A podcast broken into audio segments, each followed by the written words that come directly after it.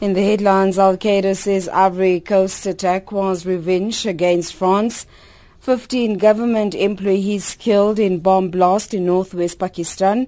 And South Africa's ruling A N C calls on government to speed up its exit from the I C C.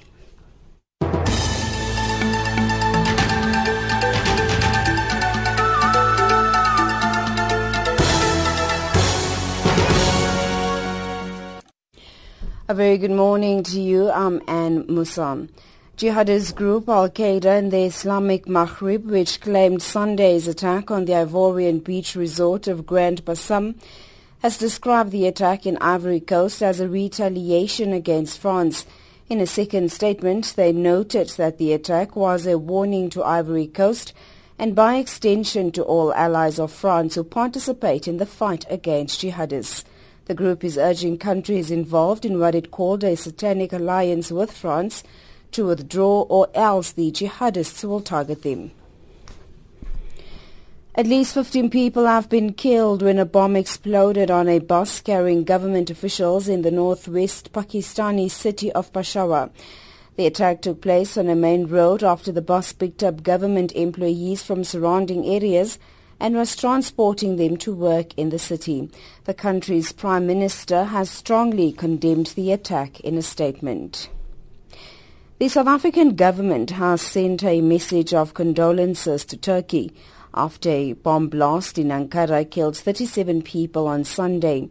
In a statement issued by the International Relations and Cooperation Department, President Jacob Zuma says South Africa supports the international community's condemnation of terrorism.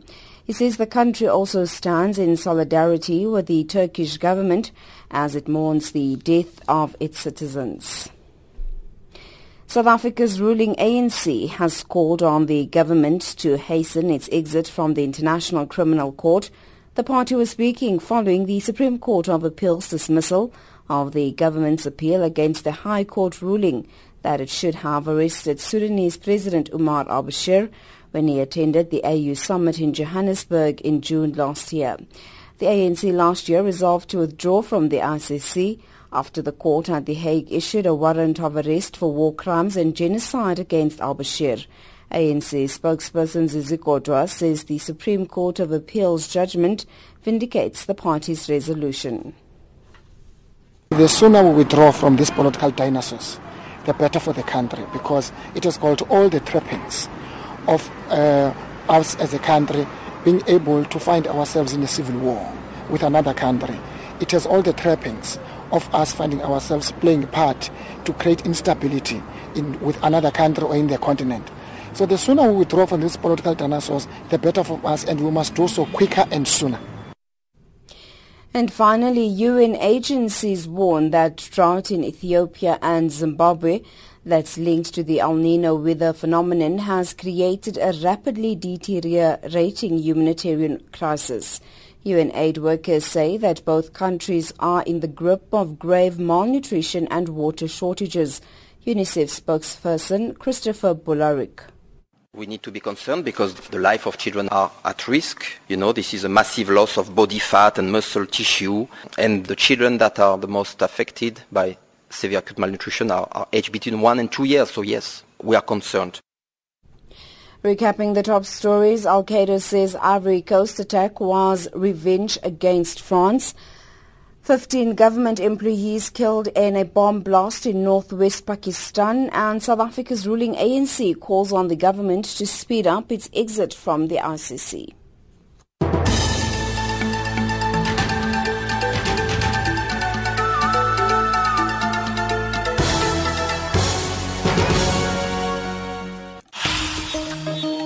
African Dialogue, looking at different events in depth, discussing a variety of issues.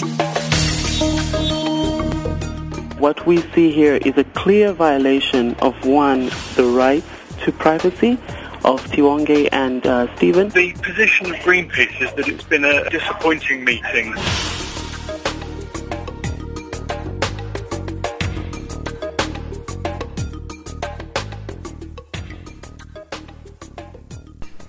Well, thank you for joining us right here on Channel Africa, the voice of the African Renaissance. You're listening to us on shortwave on the frequency nine six two five kilohertz on the thirty-one meter band to Southern Africa. And on D S T V, we're on Channel nine oh two. You can also listen to us live on w w w dot channel africa dot co dot z a.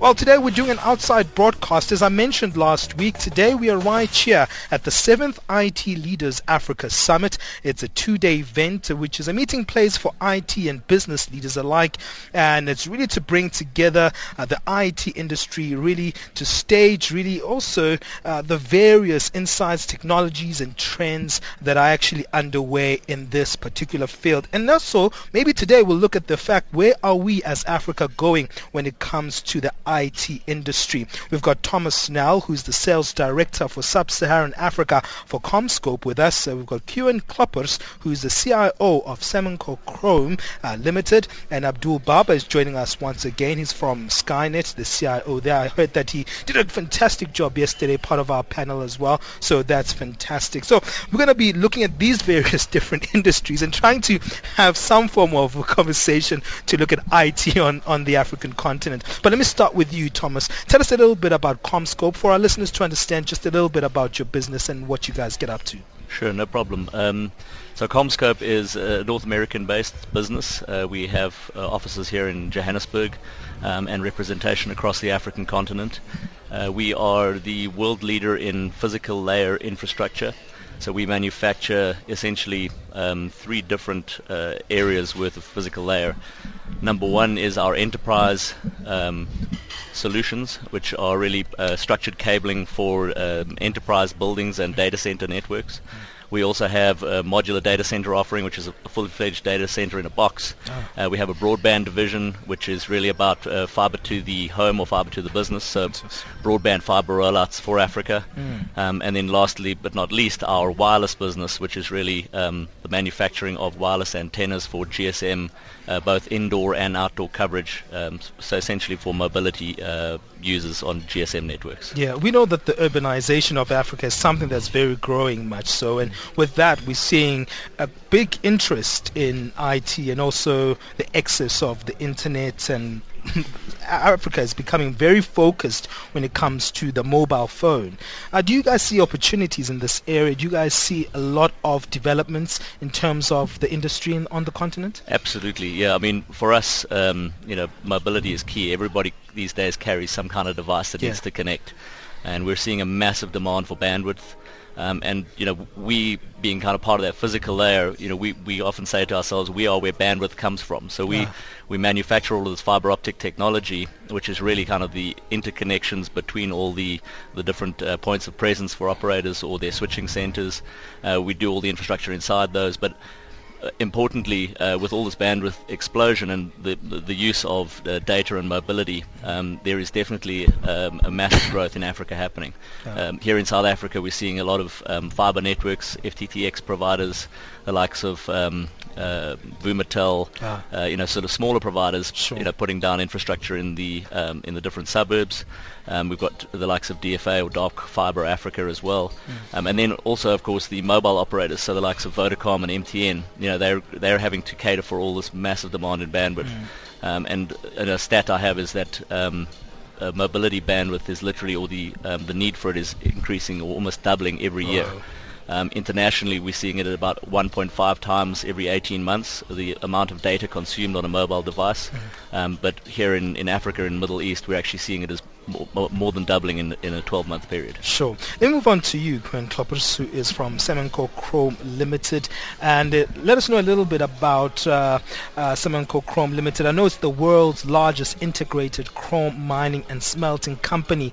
And uh, Caun, someone might ask, what are you doing at an I T summit? So give us a little bit of background about your work and a little, a little bit about why you're here today. I'm the C I O of um, Samancor Chrome. Sure. And um, on the I T side, we've got quite a vast um, infrastructure. We've got mining complexes in the in the western Bushveld area near Rustenburg, mm. and then we've got mines in Steelport area in the eastern eastern area of the Bushveld igneous complex. So that's near Steelport and Tubatsi, Burgers Fort. So in all in all, we've got about ten to fifteen mines in the two complexes. Then we've got three chrome smelters, yeah. smelting complexes, sure. with about sixteen furnaces.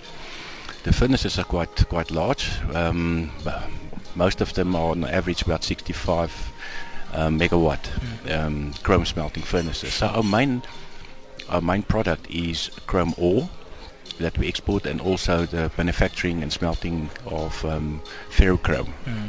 various grades of ferrochrome. So you can you can imagine that with with such a diverse and industry with smelting and mining, mm. as well as the um, geographical spread, sure. our infrastructure in terms of communication infrastructure needs to be quite quite um, up and running. So we invested a couple of years ago in our own radio link um, infrastructure capability, okay. um, with twenty-five um, um, um, megabytes, and um, so we also have a totally integrated um, I T systems and mm. applications. Um, f down from our SCADAs, P L Cs and operating technology, mm. what we call M E S, and we've got a wall-to-wall S A P E R P implementation sure. on top of that. Mm.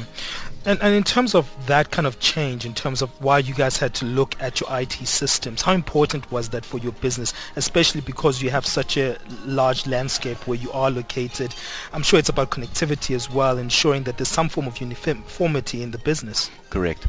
Our main goals in the um, what we call the Business Information Services Department, and that's a group I T department that we have, is to centralize um, our databases. We've got our um, database or um, data warehouse mm. based in Middelburg, um, Mpumalanga, and our disaster recovery site is based in Imalahleni or Red Bank in sure. uh, Mpumalanga. Mm. We host all our, our services in-house. Mm. Um, What we also did was, because of the um, the communication infrastructure, it gave us the ability to centralize our data data warehouses. So um, you need very um, um, impressive and and um, scalable communication sure. technology mm. out there. So um, yeah, communication and uh, uh, bandwidth is is very important. Sure. Our E R P system runs centrally. Our manufacturing execution systems also run centrally and is replicated on the various sites. Sure. Our safety systems, that's very important into, in mining, mm. also run centrally. Mm. So, um, yeah, communications is, is, well, is well, quite important. We'll come to that, because I know there's a challenge when it comes to that idea of when we talk about bandwidth in Africa. It's still a big challenge. So for you to actually embark on some of those uh, uh, advancements, how do you do them with the challenges that we face? And we'll come back to, to that particular topic. Let me come to you, Abdul Baba, uh, who is the C I O for Skynet. I know that you are courier, so it's also about um, uh, you know, connectivity. So tell us a little bit about your business and about why you'd be at an I T summit as well. Okay, I think uh, Skynet is a logistics company. Sure. We do couriers, mm. so obviously um, uh, we, we we do a lot of government work. You know, mm. um, so it's important that we have our customers connected, mm. um, ensure that they're informed where their where their parcel is at every point in time. Sure. So basically, data is very important. Mm. Um, with the whole technology. Um, and where I T is moving, you, you can see in the U S there's drones technology, and Amazon's already started using drones to deliver parcels. Whoa.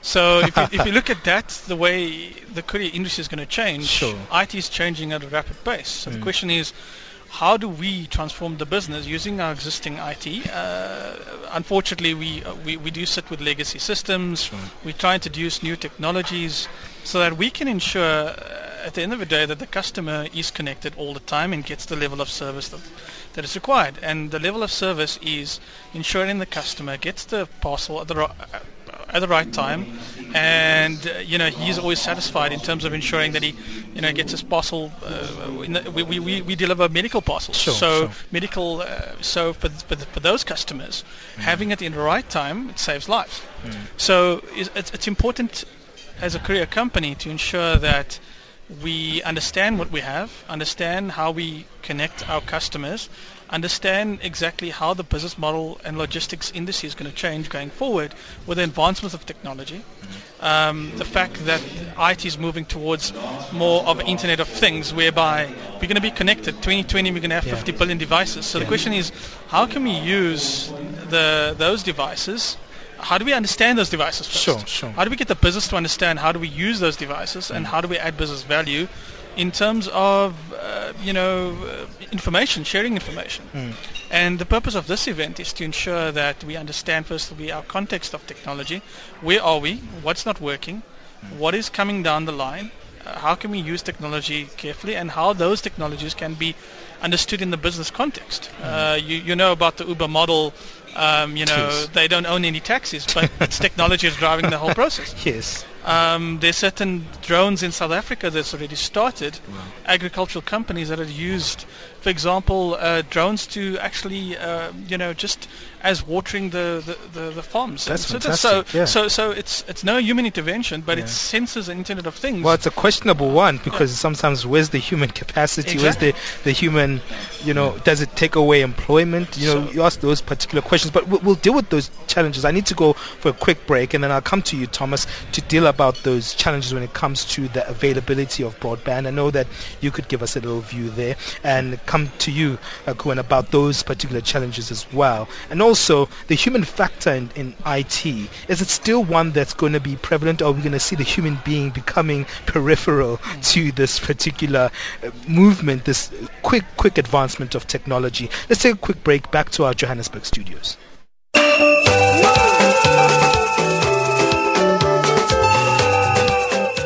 Hello listener, join Channel Africa in its fiftieth anniversary celebrations.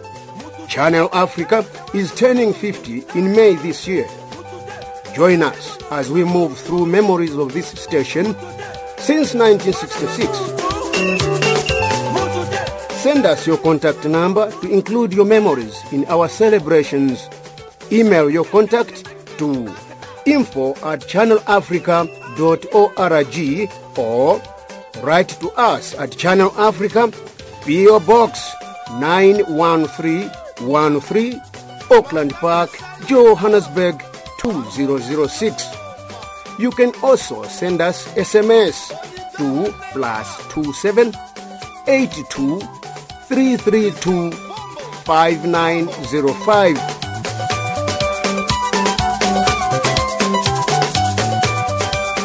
Channel Africa, the voice of the African Renaissance.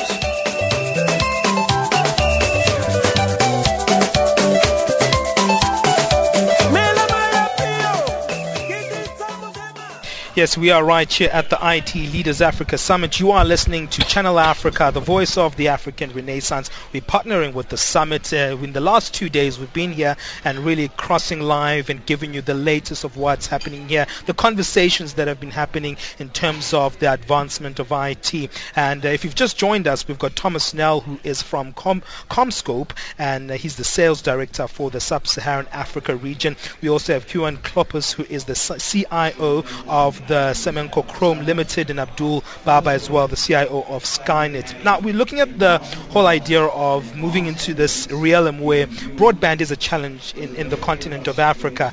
Uh, what's been the real challenge in that regard, Thomas? Do you see us actually defeating some of the areas that we in the past have been very slow in progressing in? Definitely. I think, um, you know, like I said a moment ago about the amount of broadband infrastructure going in in Africa at the moment, the sure. opportunity for us as, as a manufacturer of that equipment is, is significant. Mm. Um, for us, you know, some of the challenges are, are making sure that we have a partnership base across the continent that is, you know, sufficiently trained up Uh, to, you know, to actually install uh, our product sets sure. and do it at a, at a level which allows us as a manufacturer to have the comfort. You know, we, we, we're kind of a, a very much a, in the long-term game when it comes to broadband and yeah, any kind yeah. of infrastructure.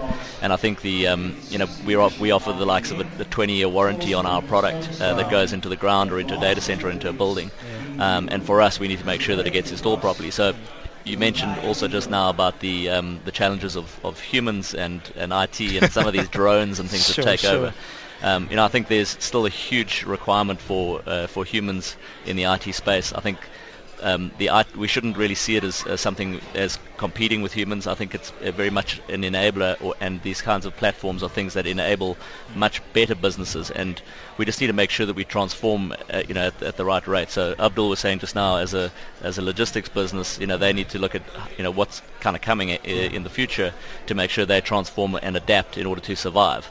Because if you look at the likes of Uber, which you mentioned as well, you know those are literally change. The technology is changing industries, mm-hmm. so I think we need to look to the opportunities as opposed to being pessimistic and you know being kind of sad that you know these machines are doing a better job than us humans. But um, the other thing is, with all of this kind of technology um, uh, being deployed, we're seeing a shift in the data center space, which is quite significant, towards what we call edge computing. So. Um, basically moving data and compute closer to the edge of the network, um, closer to where uh, data is consumed.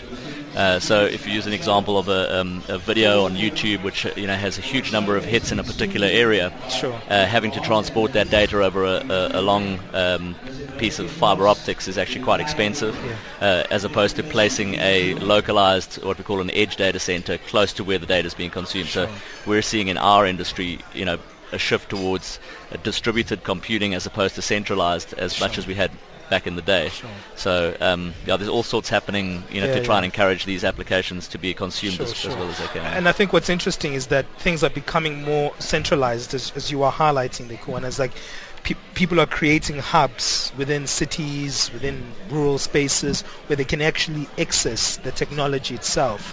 Uh, but the challenge is, is broad, broadband, and you know, when we're looking back.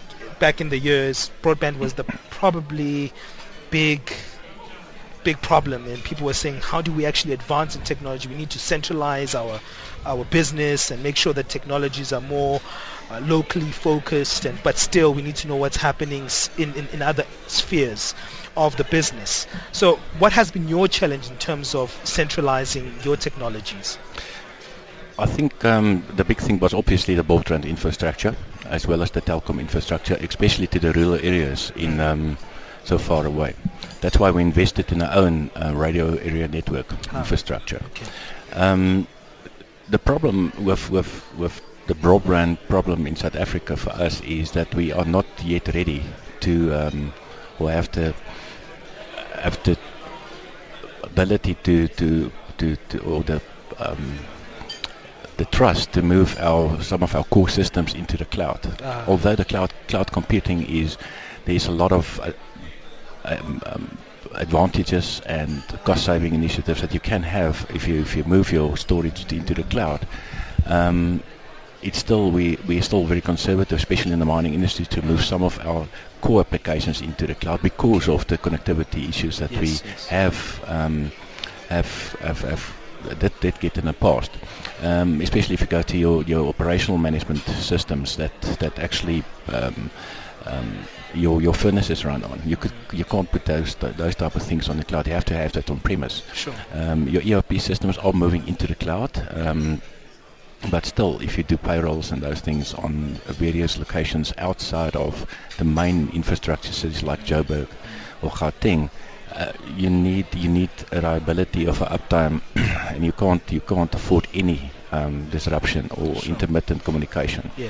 Uh, th- there's a lot of challenges that we as C I Os have in the mining industry, and not just as C I Os. As you all know, the mining industry is is, is, is going through a very bad um, stage in the economy, not just us in, in South Africa, but also but globally as well. The commodity prices um, the last thirteen months has dropped. If you look on average, um, all the commodities about sixty percent. The scary thing about that is that if you if you earn the salary of about one hundred thousand rand a month, um, and thirteen months ago, and somebody tell you now you you, you only earn forty thousand rand, but your expenses is still eighty thousand plus. Yeah. That is difficult. Concern, so for yeah. us in, in the I T world, and I just want to shift the emphasis a little bit, the challenge is as to how the investments that we made in I T, the connectivity infrastructure, your applications, your software, and the services that we give can actually add value for the sustainability for for, for, for our mining companies. And and as I said in our present in my presentation earlier, the time is now. There's a lot of investments that has been made in I T in the mining industry. I mean, if it comes to big data and geological modeling, uh, big data has been with us for for decades. Yes. The only thing now is we've got the technology to start harvesting those um, big data that we have. So yes, um, luckily we don't have a crystal ball, but we envisage that obviously there, there, there is a cyclical approach to, to resources. No, none of us expected it to drop so significantly, especially the last four months. And you can see there's a lot of there's a lot of sad stories going around in the mining industry. Sure. So for us, as, uh, from an I T perspective, we the challenge for us is to bring analytical reporting and capabilities so that we can do scenario planning very quick. Sure. Um, there's so much variables that, that change on a daily basis, your rand-dollar exchange rate, your commodity prices. What is the effect on production if the rand-dollar goes up and down?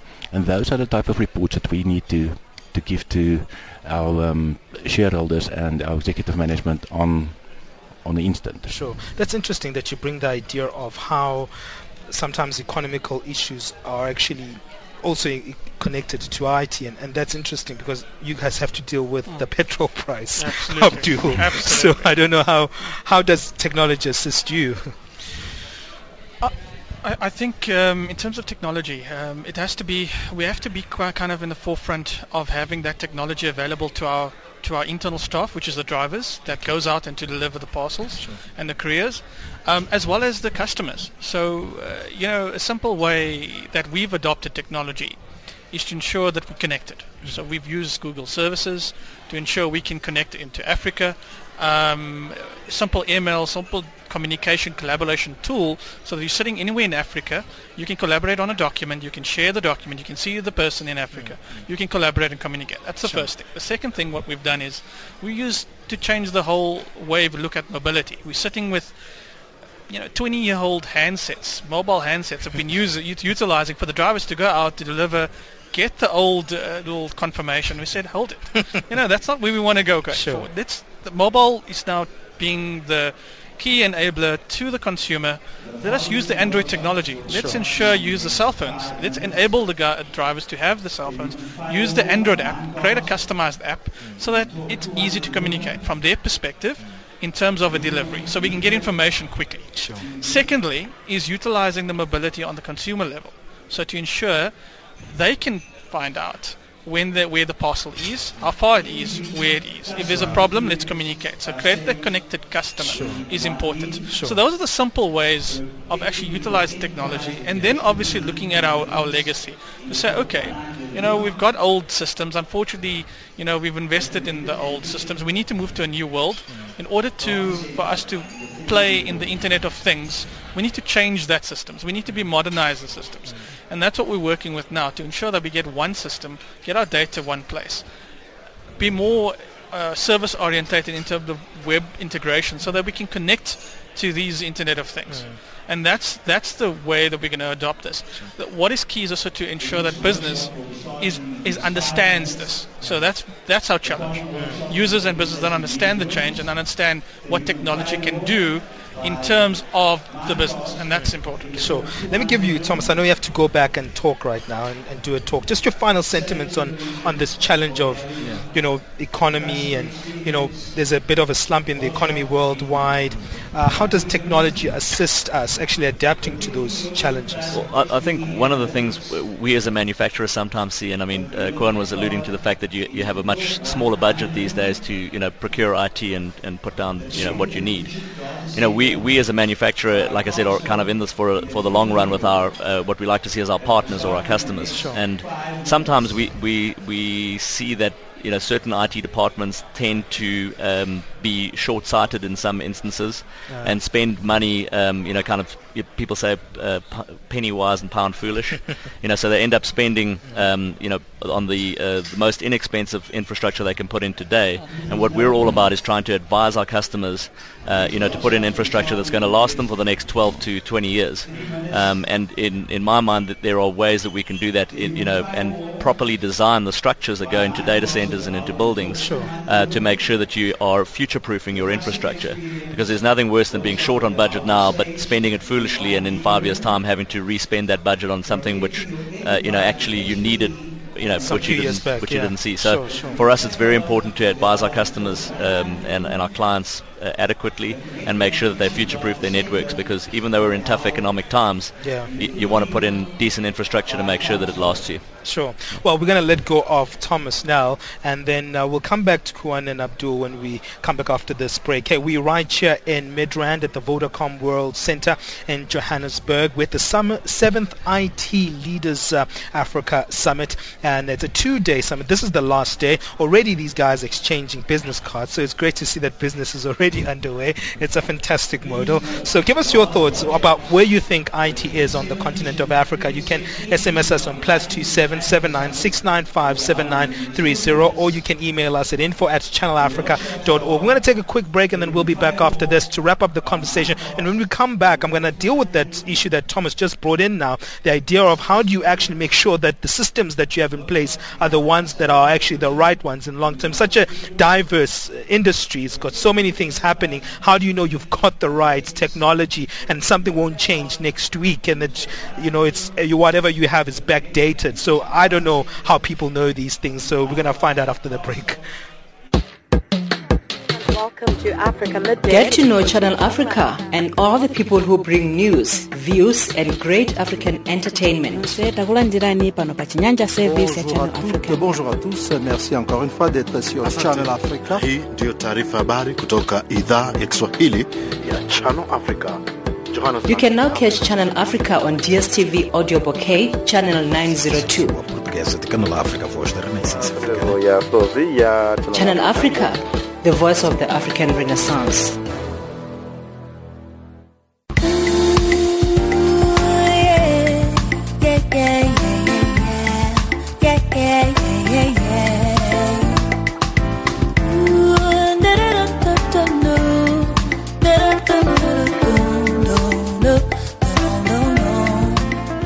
Hi, this is Lira, South African Afro-soul singer and songwriter.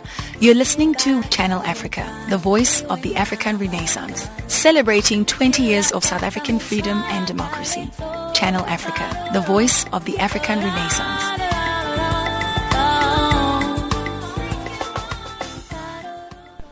Yes, you are listening to Channel Africa, the voice of the African Renaissance. We're going to wrap up this conversation right here at the seventh I T Leaders Africa Summit, looking at uh, just the I T systems in Africa. Where are we? And it seems like there's a lot of challenges. Uh, Caun was talking about also the mining industry there and about what's happening in terms of the economy. We know it's an international thing. We know it started from the Chinese phenomenon has also come into this dynamic. So it's really, really in conservative times where we're speaking about this uh, issue of uh, information technology.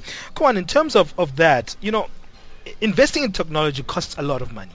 Yes. So how do you make sure that you have the right systems in place, that you don't have to invest in two weeks' time when new technology is underway? Because, you know, the I T industry is so versatile, it's broad, it's big, everyone is coming up with new ideas every single day. So how do you know that, okay, this is what we need for right now, and this is customized for us for this season?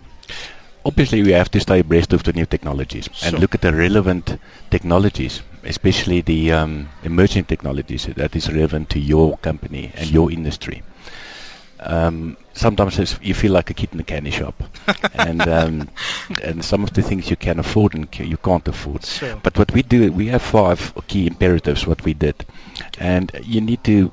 Summits like these are very important because it's not just networking, but you also are abreast of the new, of what's going on out there. You can't isolate yourself in the office and think you can get everything on Google. That's true, yeah. Although it's a very good tool.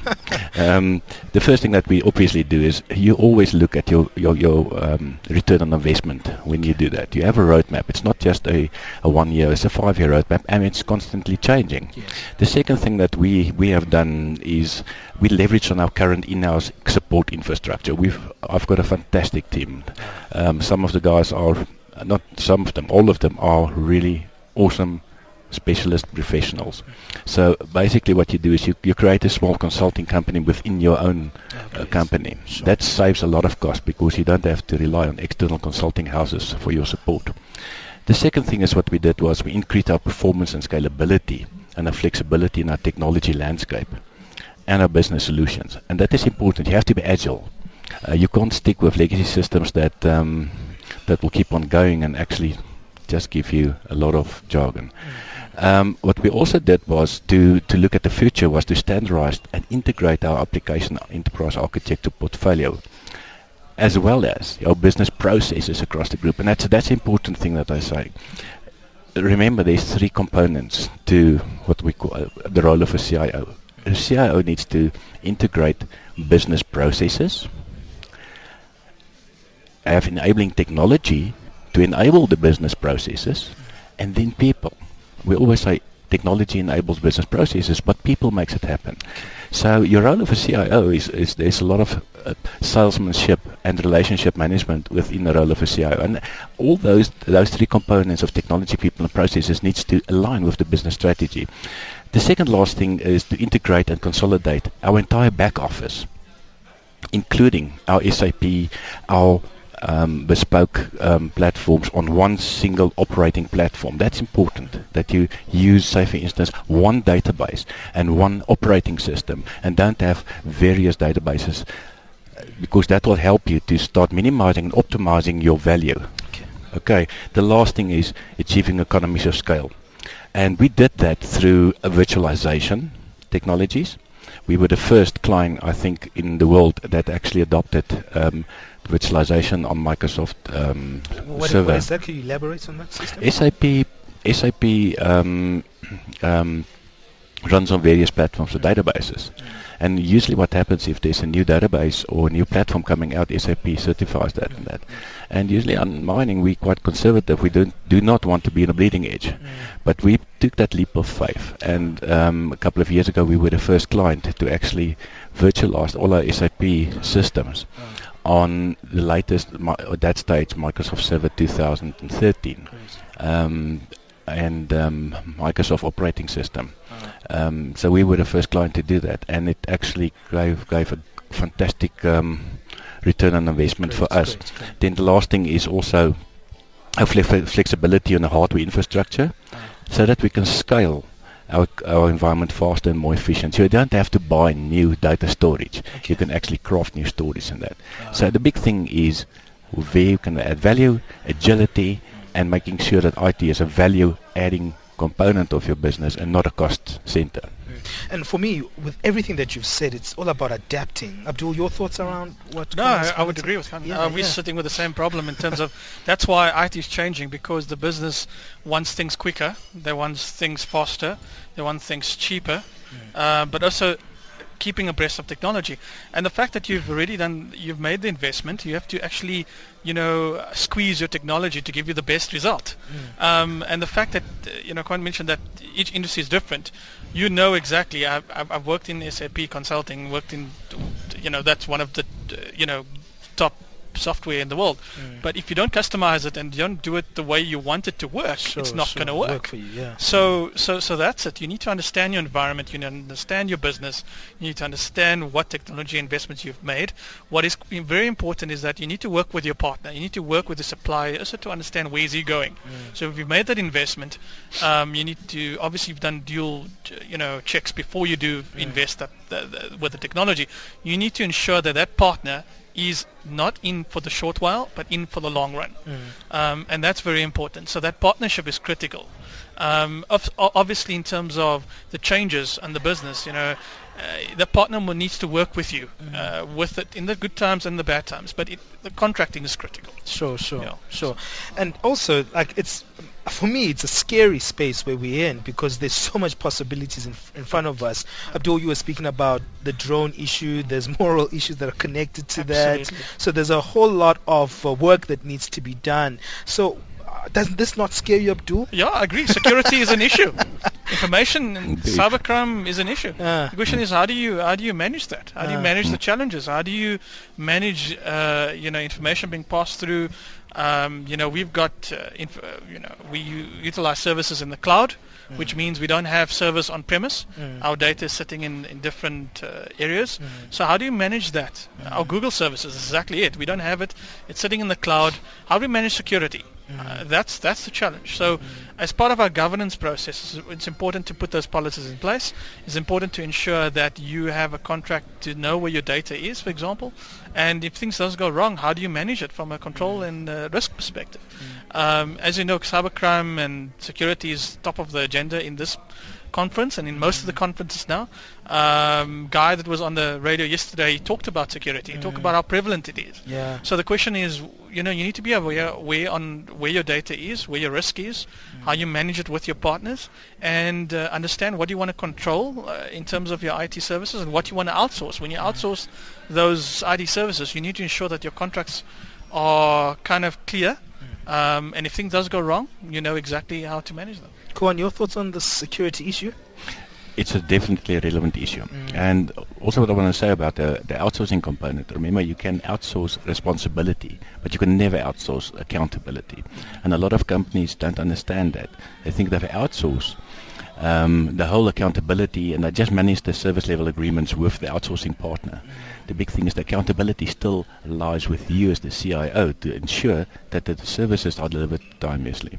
For us, the big thing is um, with all the infrastructure, of all the technologies, we forget one thing. It's about information. All these things is, is, is just about information. And uh, what a typical definition is what we say is we need to bring relevant information from whatever source with focused, relevant and timely delivery of intelligent information to the point of desired consumption so that business can can make decisions better, faster, quicker, sure. on reliable information. We drive out uh, um, complexity by making information more efficient mm-hmm. and make business to adapt better to changing circumstances. These days it's just a click of a mouse. Mm-hmm. Everything is so fast. And then information also enhances collaboration. Sure. And that's the big thing because a lot of companies have still a silo approach. Mm-hmm. You know. And it's expanding the silo approach. The further you are from your main, your head office, you be, you get bigger silos and thicker walls. Yeah, that's, so that's, you need to break those, yeah, those sure, virtual sure, walls sure. down. Exactly, and that's what information does. Just to add on, can, um, not, to, not to scare you, but in twenty twenty we're going to have fifty billion devices. The question is about that information. How you manage yeah. the that information from the devices. Yeah, yeah. We know the Apple Watch, the Vitality Watch, yep. a Health Watch we already have coming through. You're going to see more of that happening. The question is how you manage that information mm-hmm. going forward for your organization and what information do you need to have for your competitive advantage to make the right decision. And also, how do you make sure that people don't have the information from your own company that you don't want them to have? Absolutely. You know, It's I mean, a control and security. Control, yeah, yeah. yeah. It's, it's, it's, it's, it's, it's quite a, a conundrum because you sit with a situation that you want your users and your, your employees to be techno-savvy and start using the applications and the devices that you give. Mm. But on the other hand, you sit with security. A, a huge security issue. Yes. So it's, it's, it's a balancing act. It's a fine balancing act. So what you can do is you have a firewall and you ring-fence your information. Okay. And then you make sure that whatever goes out is controlled and it's monitored. So that is, um, and we've got on our emails, for instance, Mimecast. What we do is, so you archive the stuff, and then you can actually see what, it's it's it's not against the P O P I Act because it's there, but sure. you make also have to balance the act sure, with the sure. P O P I Act. Yeah. So yes, it's um it's not a job for the faint-hearted, to be quite honest. It's not. It's not. You guys have a big, big, challenging job, especially in this time of the world with our economy and just looking at where technology is going, and also the demands of the consumer as well are becoming hugely, hugely much more focused on technology and also, like you highlighted, Abdul, on minimizing costs. So it, it is a much of a balancing dance for you guys. You have a lot of things to and juggle. And the fact that the consumer demands is changing on a daily basis. Uh, How do you manage that? Exactly. So that's well, we could go on forever, but we have to wrap it up. And thank you to our guests. Thank you to Caun Kloppers, the C I O of Samancor Chrome Limited. Thank you as well to Abdul Baba, who is the also the C I O of Skynet. And earlier on, we had Thomas Nel. He had to go back into the session because he's speaking right now. He's from CommScope, who uh, and he is a Sales Director for the Sub-Saharan Africa. Thank you for joining us and giving us your time. Remember, you can give us your thoughts on this conversation. You can S M S us on plus two seven seven nine six nine five seven nine three zero, and you can email us at info at channel africa dot org. That's info at channel africa dot org. From me, Benjamin Moshatama, and the rest of the incredible team here. There's great people here uh, uh, who are helping us from Channel Africa. Thanks to our producers, technical producers. We've got our marketing lady. We've been doing a fantastic job in the last two days, and I cannot take it for granted, because without them, we wouldn't have this fantastic show. Back to our studios, and thank you to also the people who are connecting us from our Johannesburg studios.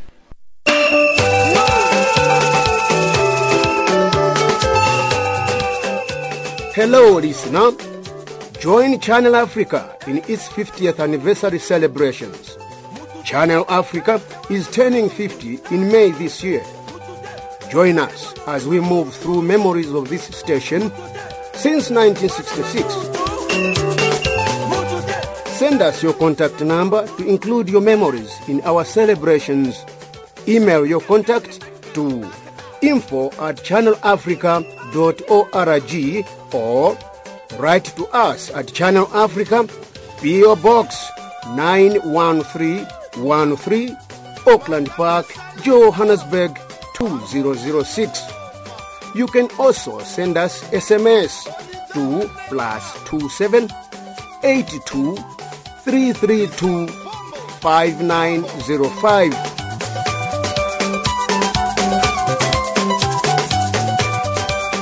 Channel Africa, the voice of the African Renaissance.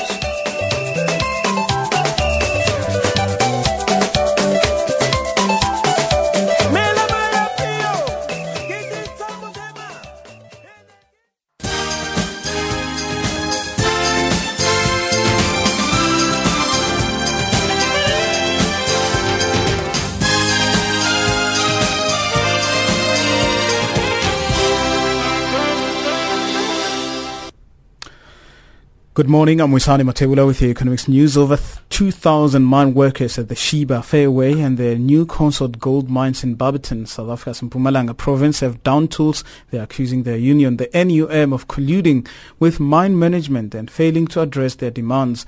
The mine workers are demanding that mine management adhere to a salary increase agreement reached last year. The union's Deputy Secretary, Pule Mkabela, says they're currently divided in groups. And they were informed by the mine employees that uh, they are aggrieved because the agreement that they reached with the uh, mine management in their negotiations they had last year, the mine management has not been able to fulfill the, their end of the agreement. And so the mine workers decided today they will embark on a strike. People living in the nearby villages like Uverulam will be affected. Uh, but there is an alternative road, the R thirty-eight road uh, from Barberton to Lowe's Creek as well as Cap Maiden is open. The South African rand has fallen against the U S dollar as investors fret over a standoff between the elite police unit, the Hawks, and Finance Minister Pravin Gordhan. A short while ago, the rand was down zero point six percent at fifteen point nine five to the dollar. The public spat has triggered uncertainty and raised concerns of a repeat of the run on the rand and bonds in December last year, when South African President Jacob Zuma inexplicably fired Gordhan's predecessor Nhlanhla Nene. Investors are also worried about a possible downgrade from Moody's. The agency is due to start an assessment on South Africa this Wednesday. And as tension intensified between South African Finance Minister Pravin Gordhan and the elite police unit, the Hawks, Gordhan says he will definitely respond to the twenty-seven questions that the Priority Crime Investigative Unit has put to him. On Tuesday, the unit threatened legal action against Gordhan, accusing him of missing two deadlines to respond to their questions on alleged rogue unit within SARS. Gordhan has now confirmed that he's received two letters from the Hawks, but he says he's responded to both of them. Mahlatsi Galens reports. In his statement, Gordhan corroborates the chronology of the letters as detailed by the Hawks, but blames the media for the confusion. He, however, maintains that those who leaked the letter deliberately tried to malign him. He says the Hawks are yet to respond to his request for legal clarity on the investigations, but says despite this, he has instructed his legal team to prepare a response. Gordhan also says while he would have liked to abide to the presidency and A N C request not to debate the matter publicly, he was forced to respond because the Hawks issued what he calls a threatening statement. It has been a tit-for-tat public spat between the two, with the Hawks warning Gordhan that this was neither a talk show nor a soapie, and they will be taking action. To West Africa now, Nigerian telecoms regulator has restored regulatory services to M T N Group. Uh, the Nigerian Communications Commission prevented M T N from raising tariffs and launching promotions in October last year when it fined the company five point two billion U S dollars for failing to cut off five million unregistered SIM cards. And Kenya's Post Bank is now eyeing the last quarter of twenty sixteen to start issuing loans. The Post Bank says the institution is in the process of preparing its human capital to back its lending operations planned for the last quarter of this year. It disclosed that talks between Treasury and the Central Bank of Kenya were underway. Financial indicators said the dollar trading at fifteen sixty-nine to the South African rand at eleven oh four, Botswana Pula and eleven thirty-three, Zambian Kwacha also trading at zero point seven zero British pound and zero point nine against the euro. Commodities, gold one thousand two hundred thirty-two dollars, platinum at nine hundred fifty-nine dollars a fine ounce, Brent crude oil is at thirty-nine dollars and fifteen cents per barrel. That's your economics news for now. I'm back in an hour's time with another update.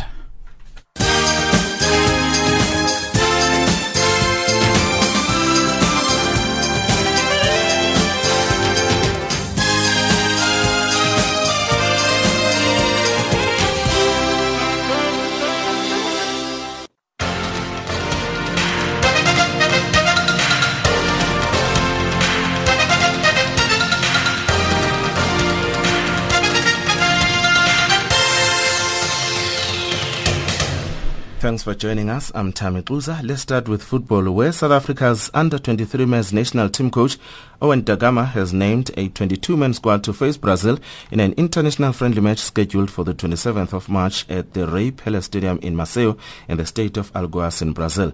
The match kicks off at twelve thirty a m Central African time on Sunday morning. The clash is part of preparations for both teams ahead of the twenty sixteen Rio Olympic Games in August. It is also a clash that will give the visitors a taste of what to expect when the tournament starts. The South African under twenty-threes will assemble on Monday the twenty-first of March and leave two days later on Wednesday the twenty-third of March for Brazil. In local South African football, reports are that Yugoslavian football coach Kosta Papic would be joining South African Premier Soccer League club Bloemfontein Celtic after quitting at struggling National First Division side Black Leopards. Head coach Serame Retswaka has failed to produce results since his arrival at Celtic, bringing only one win to the side in twelve games. Ex-Orlando Pirates player Lehloa Nono Siema has been recalled to the senior side as a second assistant coach and will sit on the bench in this evening's match for Celtic when they play against Mamelodi Sundowns. However, Celtic P R manager Sello Nduna has rubbished the claims that Celtic will be parting ways with head coach Serame Retswaka. Further afield, the clock is already counting down to Manuel Pellegrini's exit for Manchester City at the end of the season when he will be replaced by Pep Guardiola regardless of what happens between now and then. It is an unusual situation and one that will feel all more peculiar if Pellegrini signs off by establishing Manchester City as champions of Europe before he goes. Pellegrini says that his departure has not changed what he wants to achieve this season. For me, leave at the end of the season, not to leave at the end of the season is exactly the same. It's been the same responsibility, the same uh, desire to continue further in the, in the in the Champions League. So I don't think that one thing is linked with the other one. For me, it's very important, for the club, important, for the fans, for the players, to try to continue in Champions League. It doesn't matter what can happen at the end of the season. And in cricket, New Zealand claimed a shock forty-seven run victory over tournament favourites India in the opening match of the World T twenty Super Tens. Chasing one hundred twenty-seven to win on a slow surface in Nagpur, the hosts were bowled out for a paltry seventy-nine in eighteen point one overs, despite captain Mahendra Singh Dhoni's thirty. Michael Steckner took four for eleven, Ish Dhoni three for eighteen, and Nathan McCullum two for fifteen as nine Indian wickets fell to spin. New Zealand's total of one hundred twenty-six for seven was built around Corey Anderson's patent thirty-four. And in tennis, Spanish fourth seed Rafael Nadal knocked out his compatriot Fernando Verdasco from the B N P Paribas Open at Indian Wells on Tuesday. The world number five seemed confident in his return from injury, blanking his opponent in the first set six love. Nadal plays eighteen-year-old German Alexander Zverev next. Nadal says it's a win that he needed most. It's an important victory for me, and already two two matches, wins here, tough ones. That's something that uh, stays in my mind and helps. Meanwhile, Japan's Kei Nishikori, the fifth seeded at the B N P Paribas Open in Indian Wells, will play American John Isner in the last sixteen. It will be the third meeting, and the head-to-head is one all. Here's Nishikori on playing John Isner next. Uh, yeah, uh, the key is going to be return. My my return is going to be my. Uh, it's going to be the key for sure. Um, have to return well. I couldn't really step in today, so I try to to play more aggressive tomorrow and uh, um, you know try to be patient. You know he's a big guy, and uh, I think I have more advantage on my grand strokes. So um, try to use more forehands and probably play more aggressive. And that's the end of our sport. Stay tuned to Channel Africa, the voice of the African Renaissance.